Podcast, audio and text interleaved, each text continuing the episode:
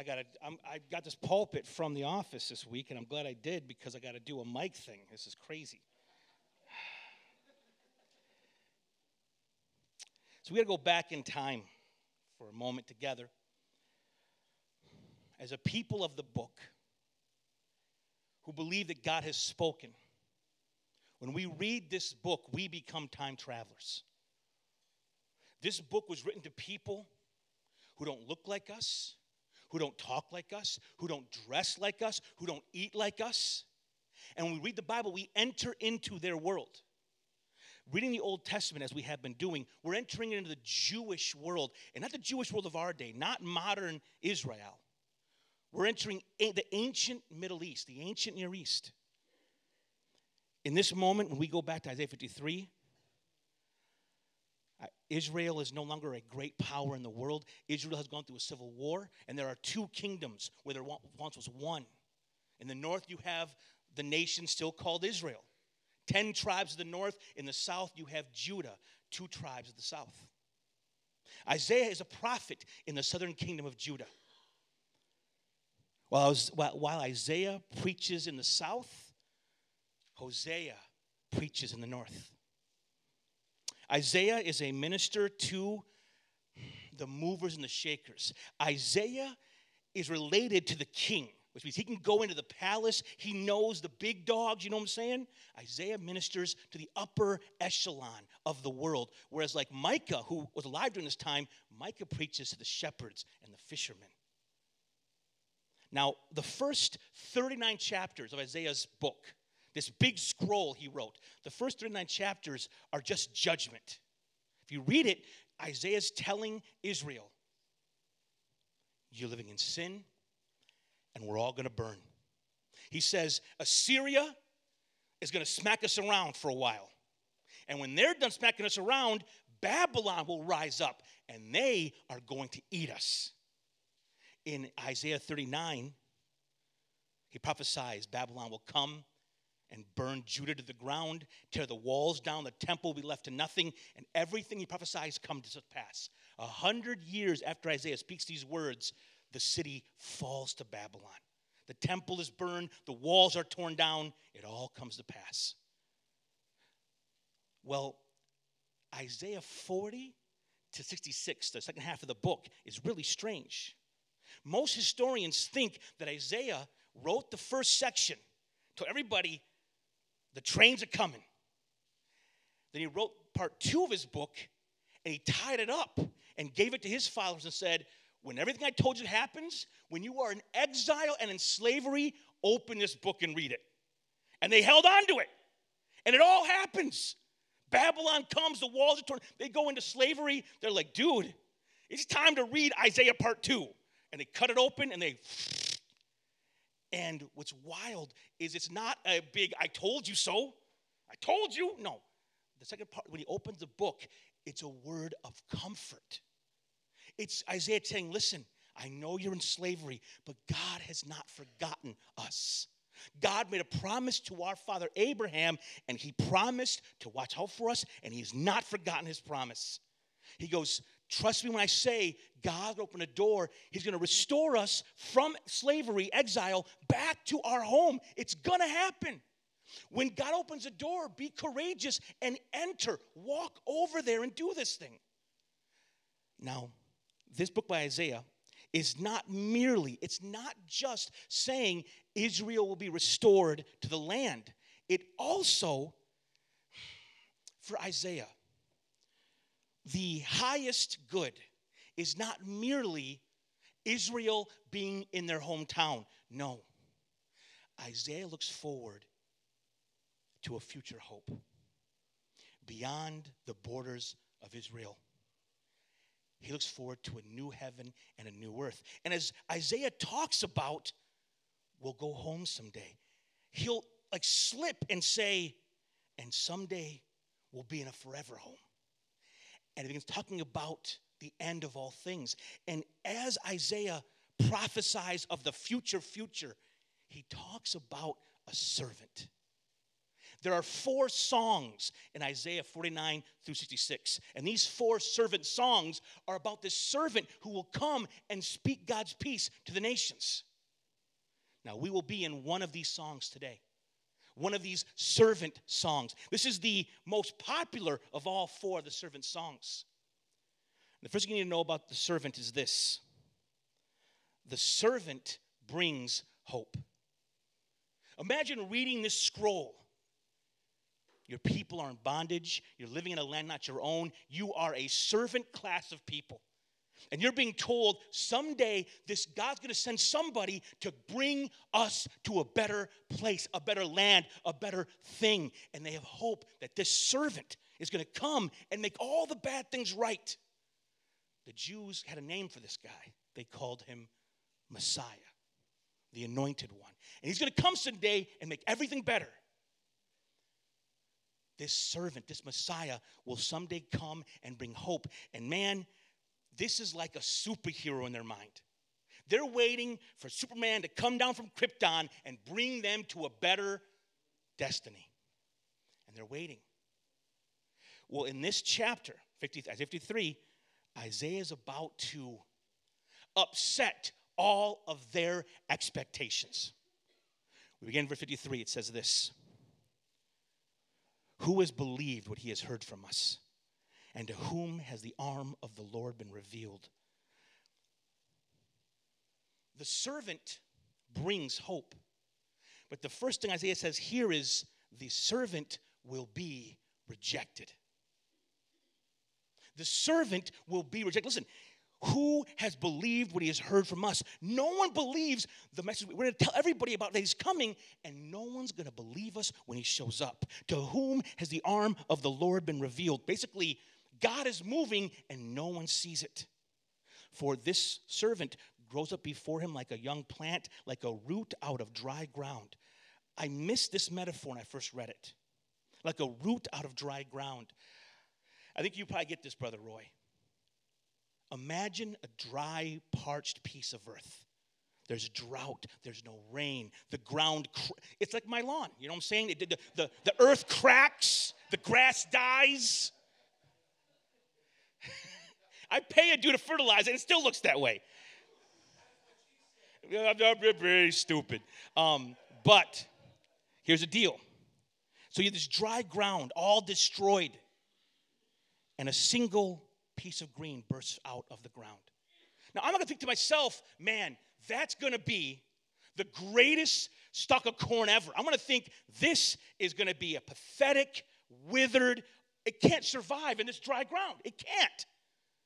The servant's gonna be like, he's gonna come from this desolate, broken place. And listen, it says, He has no form or majesty that we should look at him.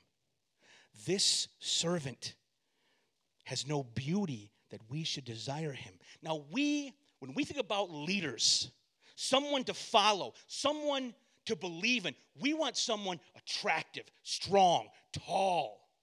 I want a leader who can just beat up everyone else's leader. My dad can beat up your dad, right? We want a leader who's strong and able. He says, This leader, he's not a beautiful man. People, people look at him, they don't see majesty, they don't see attractiveness. There's no beauty that we should desire to follow him. He was despised and rejected by men. People are like, man, you're a loser. I don't want to follow you. This is the hero they're waiting for. In 1970, I believe, 76, the first Superman movie came out. And the tagline was, You will believe a man can fly. That was a tagline. And Christopher Reeves was Superman. And Christopher Reeves is a manly man, isn't he? He's like six foot three, big old shoulders, strong. And I loved, I loved how Christopher Reeves, he would stand so strong as Superman, but with Clark Kent, he'd be all hunched over and he'd, he'd fold his shoulders in so you wouldn't know it was him. Superman. Christopher Reeves is a great Superman because Christopher Reeves is so, he's so tall. And that curl he had, it's Superman, you know? We want our heroes to be like Christopher Reeves strong, tall, mighty, biceps. That's what we want. But this hero is a man of sorrows, acquainted with grief. People, they see him come by, they hide their faces. Almost like when you're driving down an exit ramp, there's a homeless guy, you don't look at him. You don't want to look at him, you just, you just look away. People treat the servant of God this way, they'll look away. They despised him and did not esteem him. This servant is going to come. This servant who's going to bring hope and be God's messenger of peace. This servant's going to come, and the people will not, they'll not follow him. They're going to reject him. The servant will be rejected. Their great hero, no one is going to like him. Verse 4 Surely he has borne our griefs and carried our sorrows. Yet we esteemed him stricken, smitten by God, and afflicted. The servant who's rejected is going to suffer. And is going to suffer for our sake. Listen, he's borne whose griefs? Our griefs. He's carried our sorrows. When we looked at him stricken, smitten by God, and afflicted, the reason he's beat down, he's pierced for our transgressions He's crushed for our iniquities. Upon him was the punishment that will bring us peace. And with his wounds, we are healed. All we like sheep have gone astray. We have turned every one to his own way, and the Lord has laid on him the iniquity of us all. This servant is going to come, and he is going to have his head kicked in. The servant's going to come, and he's not going to be the victor, he's going to be the victim. This great servant leader is going to come and the world is going to beat him down bad. The language used crushed, pierced. This guy, we want our heroes to win the fight. We want our heroes to walk into a room. There's four guys versus one, and he beats them all up and walks out with not a scratch on him. That is the hero of the movie. This hero walks in the room and gets beat down. I can imagine them reading this and going, Who are you sending to us? We want Moses to come back because Moses, now Moses was a good leader. There's a story of the Bible where Moses, I mean, Moses what? Sees someone beating up one of his people. What does he do? He kills that fool. Moses, dude, Moses is a fighter. He's strong, he's tough. This servant isn't like Moses. He's not the fighter who wins. He is going to get beat down to a bloody pulp. I can't imagine reading this going, This is our hope? This is the hope you give us, God? You said as a servant is going to die? I could do that. The servant's going to suffer. But weirdly, he's going to suffer not because he's evil. He's not a bad person. He doesn't break any law. He suffers because of us. And it says, weirdly, that when he suffers, our suffering will be healed, which makes no sense because let's say I get hit by a car. I've been hit by two cars in my life. I know what I'm talking about. I'm not lying. You hit by a car, you know what happens next? You lay on the ground for a long time. You just lay there, bloody, broken, just like I'm not dead, but I, I, I feel like I am. Like you're just on the ground, a bloody mess. Let's say my good friend sees me get hit by a stinking car. Oh, Ernesto, your broken body. I know what I'll do. I'll run out, get hit by a car too, and then you'll feel better. No! Now we're both in the street, bloody and broken. My wounds don't magically go away, do they? I mean, I mean, I'm, I'm, I'm like, way to stand with your buddy, but dude, I'm still, I still gotta go to the hospital. But Now we need two ambulances, not just one. But this suffering servant says when he gets wounded, somehow his wounds heal the wounds of the people who are already hurt, which is like, how does that even work? Then Isaiah goes on. This servant was oppressed and he was afflicted. He opened not his mouth like a lamb that is led to the slaughter, like a sheep that before its shearers is silent, he opened not his mouth. By oppression and judgment he was taken away. As for generations, who considered that he was cut off out of the land of the living, stricken for the transgression of my people. And they made his grave with the wicked and with a rich man in his death, although he had done no violence and there was no deceit in his mouth. Listen, the servant dies. That's got to be, you're reading, you're waiting for the end of the movie. Usually in a movie, when you watch it, the main hero takes some hits, right? Gets shot in the shoulder, oh, you know, maybe shot in the leg if it's real, real beat up. And the, he's beat up, maybe got a bloody lip, but he's limping along, and he finds a way at the end of the movie, right, to win. You know what he does? Even though he's beat up, he does a crane kick and he wins the Mid Valley tournament, right? Karate Kid reference for you. You, you, you find a way, the, the hero wins. Beat up, beat down, ah, boom, oh, you win. This hero loses.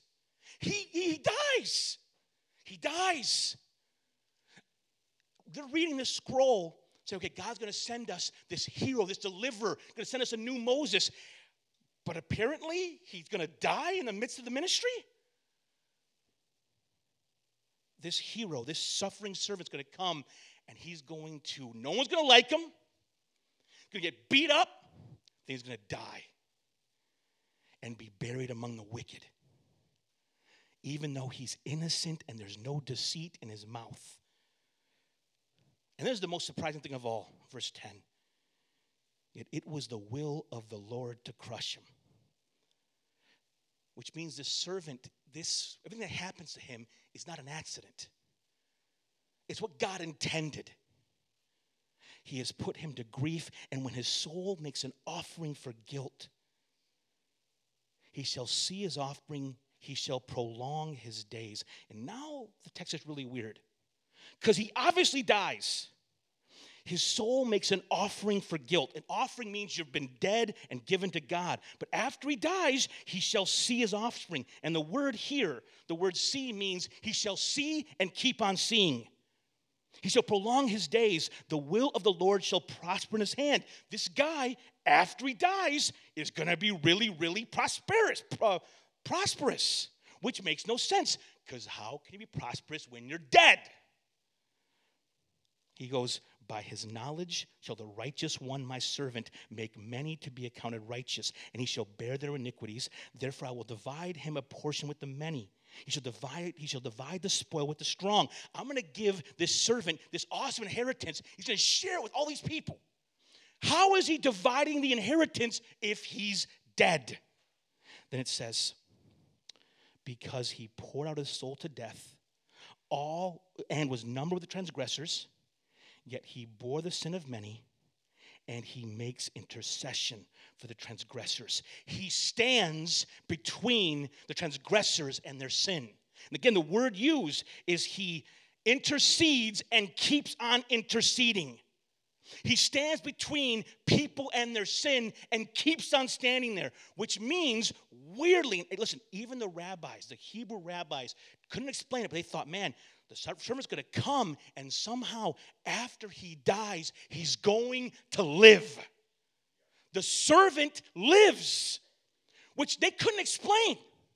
How can the servant live after they are dead? But they believe, listen, Isaiah told us and so the Hebrews would do, they would spiritualize this passage. Some of the Hebrew rabbis would say, well, what this means is that Messiah will see Israel suffering and feel so bad, it's like he died inside from his sad feelings. Man, that's a really bad way to read this passage. I mean, Isaiah is like, he's making sure you don't misunderstand him. You know what I'm saying? It's like if my wife says to me, Ernesto, Next Friday is our anniversary. I'd really love to go to Panera Bread, that really fancy restaurant we love. And uh, that's for you, Dave. Um, all I want is a Frontega chicken sandwich and a cup of chicken noodle soup. And she tells you this on Monday and Tuesday and Wednesday and Thursday. And Friday comes, and I'm like, I come home, and she's ready to go, you know, out in the town, dressed so nice to go to Panera. And uh, I walk in the door with Micdo's like, Happy anniversary, baby. I missed the point, didn't I? I mean, she gave me all the hints. Like, I, this is what I want to do for our anniversary. And I'm like, Big Macs, baby? Like, like I missed the point. Isaiah was like, do not miss what I'm saying. He uses all this language crushed, pierced. I mean, he is saying this guy dies. They're like, maybe he doesn't. He dies. And for years, the Hebrews thought, they, they, this was a hard passage for the Hebrews to understand. Who could possibly do all these things? And time moves forward. A thousand years pass.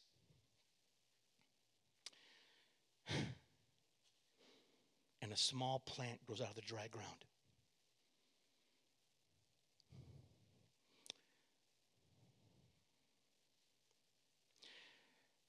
A baby is born to a young mother, born before the wedding day of the mother and the father, born in a manger. This kid grows up in the hood called Nazareth. As the locals said, what good thing can come out of Nazareth? His whole life, rumors followed him. I heard their parents got pregnant before they got married. Oh. Son of a carpenter, poor. And he starts speaking. And he starts healing. He starts casting out devils. He starts speaking, and even the winds and the waves obey him, and it freaks people out. And they wonder, what if this is the guy? The guy we were promised from Abraham to Isaac to Jacob, the son of David, the suffering servant Isaiah told us would come and bring hope to all of us, and not just to Israel, but to all the peoples of the earth. Maybe this guy's him. And even though the 12 have this text, they still think he's our hero. He's going to fight Caesar, right? I'm going to pay per view style fight Caesar and take him out in 12 rounds. They forget the servant doesn't win. The servant suffers and the servant dies. And Jesus, he's rejected, isn't he? The leadership doesn't want him. The priests don't like him. The rich don't like him.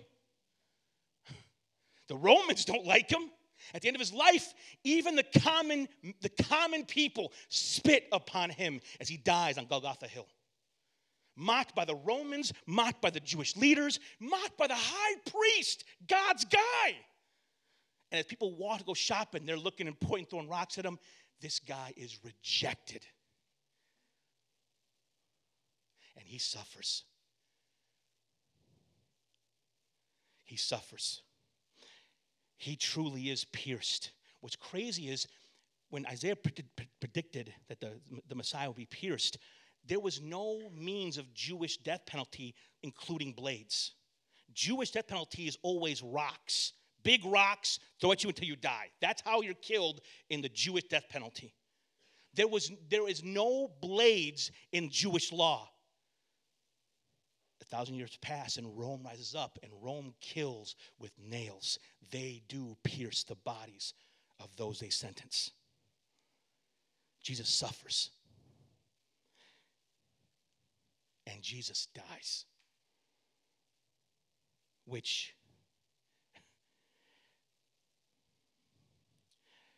when your leader loses, it's hard to talk trash, right? I got friends of mine who are Alabama fans. And last week, Alabama lost to Tennessee, and it was a glorious day. And guess what? No, no, Alabama fans were on Twitter talking trash. They were all quiet that day. I wonder what happened. When your team loses, you're not like, we're the best.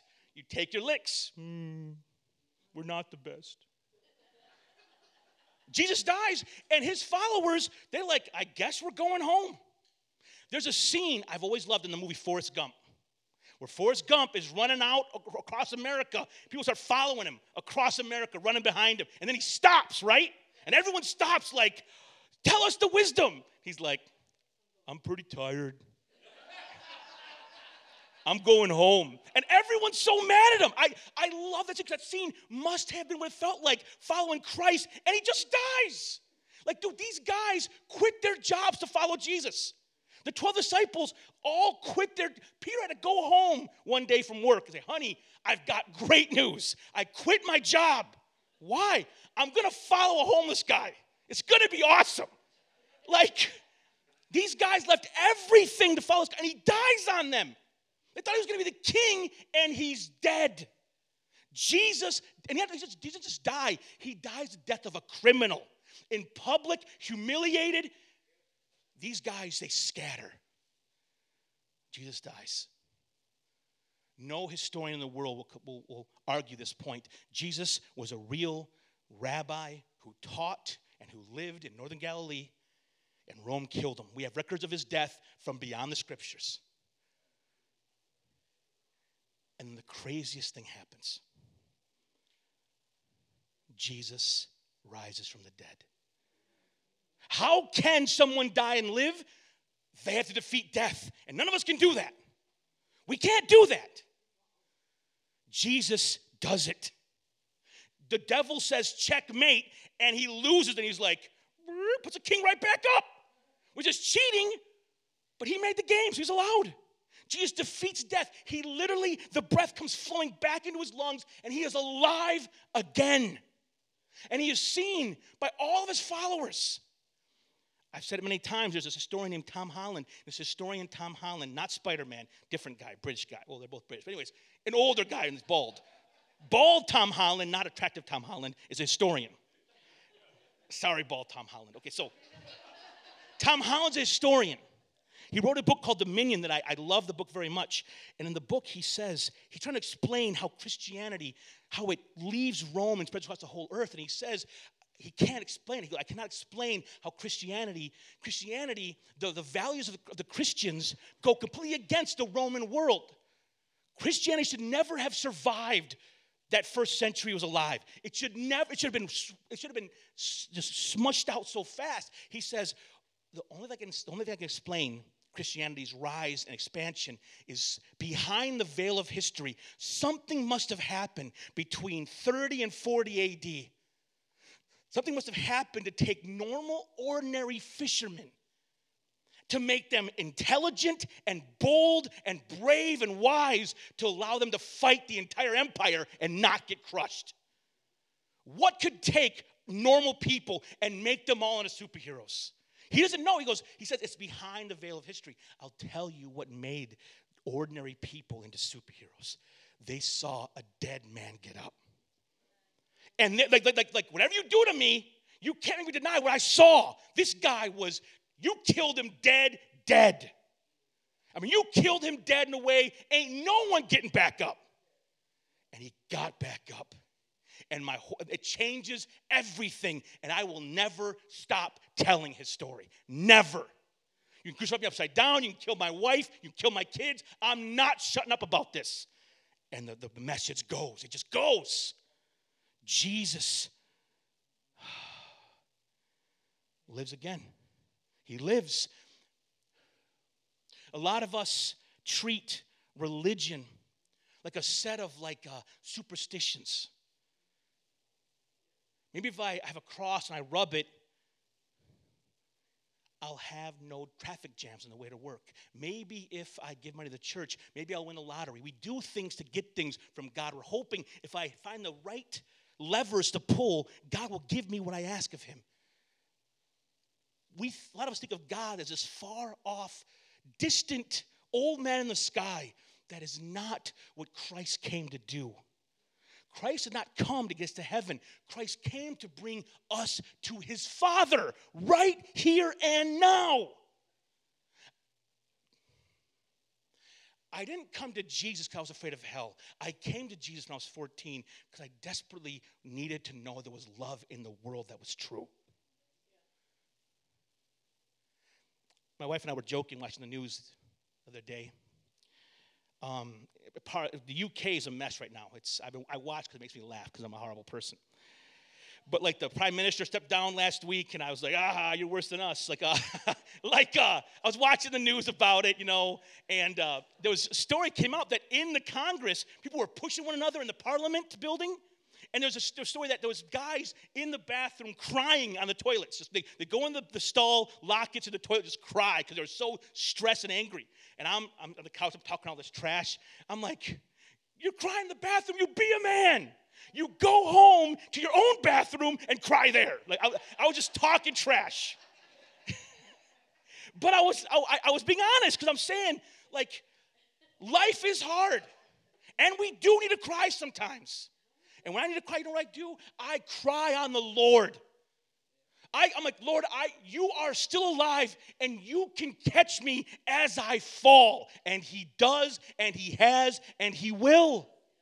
So the question we have for ourselves this day Isaiah pro- he prophesied the servant would come, and he has come. You know what's crazy? The Hebrews, they understand that Christ fulfills this so much. They had to change their interpretation of it. They had to say, you know what? Maybe it's not, it's not messianic. They say now this is not messianic. It's not about Messiah, it's about something else. They had to just say, because if they say this, if they admit this is about Messiah, it points to Jesus. The needle points north. They're like, ah, we'll ignore this now. This is obviously, with all of its strength and power, pointing to Christ. And here's the reality we ask the question how could someone's wounds make my wounds disappear? It says here that all we like sheep have gone astray. We have turned everyone to his own way, and the Lord has laid on him the iniquity of us all. The, our wounds deep down, all of us know there's a God. The agnostics, the atheists, we all know there's something more out there. There's an old saying there are no atheists in foxholes. When the world goes crazy, everybody calls on somebody. I mean, everybody. We all know there's something more than what I can see. This is not just accident. The existence of love tells us we are more than matter. We are more than time and matter and chance. There's intention in all of this.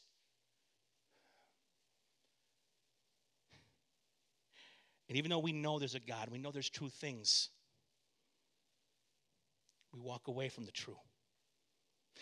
Even if you're not a Christian, even the rules we make for ourselves, even the little rules we make for our own lives, we break. Even the little rules we make. Every year we make what those, uh, it's the January's in three months. We make the stipends, the, the resolutions. We make resolutions, right? And we all make them. I'm going to spend this money at McDonald's this year. I'm going to go to the gym three times a week. We make rules for our own lives and we don't keep them. We break our own laws and we break God's laws. And because we do this, we hurt we hurt our communities, we hurt our families, we hurt ourselves, and we separate ourselves from God. And Christ suffers. That all the rebellion of our lives, the debt we owe, Christ dies in our place. He suffers in our place. And truly, by his wounds, we are healed.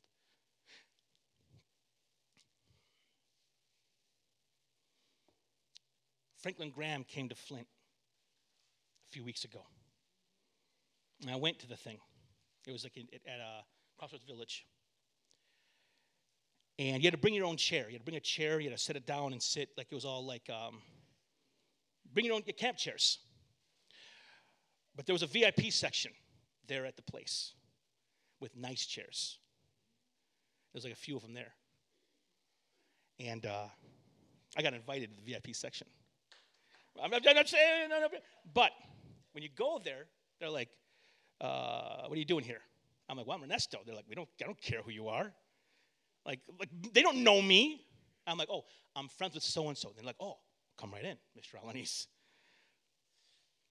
Because I was friends with so and so, I could go into the VIP section. It wasn't based on who I am in the city, what I do for a living. I knew the right person was allowed to come in VIP. And here's the reality I can't go to the God of heaven and say, God of heaven, look at all the good I've done for you. Look how nice I am, look how loving I am. The Bible says that our, to God, our righteousness is as filthy rags. Toilet rags, the Bible says. When I come to the Father. I don't come because I, I'm, I, I don't come because I deserve it. I don't come because I earn it. When I come to the Father, I go, Father, I don't deserve to be here, but I believe in your Son. And He's like, Come on in. Because I'm in Christ, because you're in Christ, you can enter God's presence. And the question we have to ask today is very simple Who are you? Do you reject the servant that God has sent? Or are you healed by his wounds? Do you reject the servant God has sent? Say, I don't want none of that. I don't care about that. I don't need that. I'm out. Do you reject the servant? Or are you healed by his wounds? There's no middle ground. Now, if you choose to reject the Son, to reject the Christ, you don't become our enemy. Just so you know that. The church of Christ has no enemies. When the crowds mocked Christ and spit on him, you know what he said? Father, forgive them, for they know not what they do. If you reject him today, I just want you to know we're praying for you today and tomorrow that you'll find your way back home. Jesus calls and he searches and he chases. But it's our great hope and prayer that you sitting here today will see that Christ is the promised servant of God, that he was rejected by men, that he suffered for your sake, that he died. An innocent man died, and he rose again, defeating death and bringing life to all who believe on his name. As we close, We're going to do something highly odd.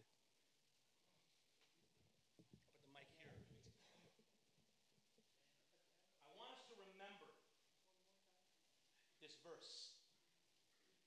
We're going to sing a song. I don't like to sing out loud, but I don't care. I want you to have this song to bring it home with you. I want this melody to live with you, to remind you suffering servant who died that you may live. The lyrics are very easy.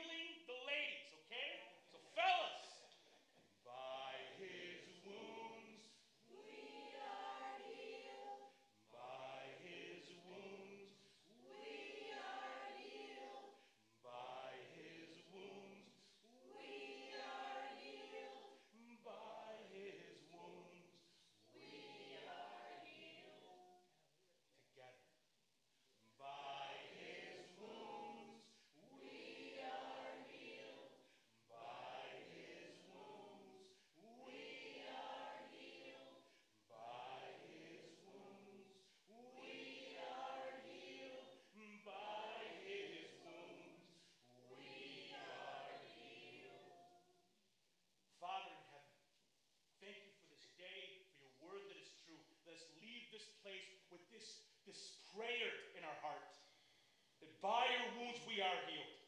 In this room, there are sinners. We have truly done things that we are ashamed of. We have hurt others, we have hurt ourselves, we've hurt our families, we've hurt our futures. In the midst of our mistakes, it's easy to feel that there's no hope, But there is hope in you, O Lord, because by your wounds we are made whole. By your wounds we are healed. Let us hold on to this prayer. Let us follow you. Let us hold on to you. Let us speak your name in our lives. You are Christ, the Messiah, the promised one, anointed one. You came that we may live, and we will praise your name with all the breath you give us. In Christ's name we ask all these things.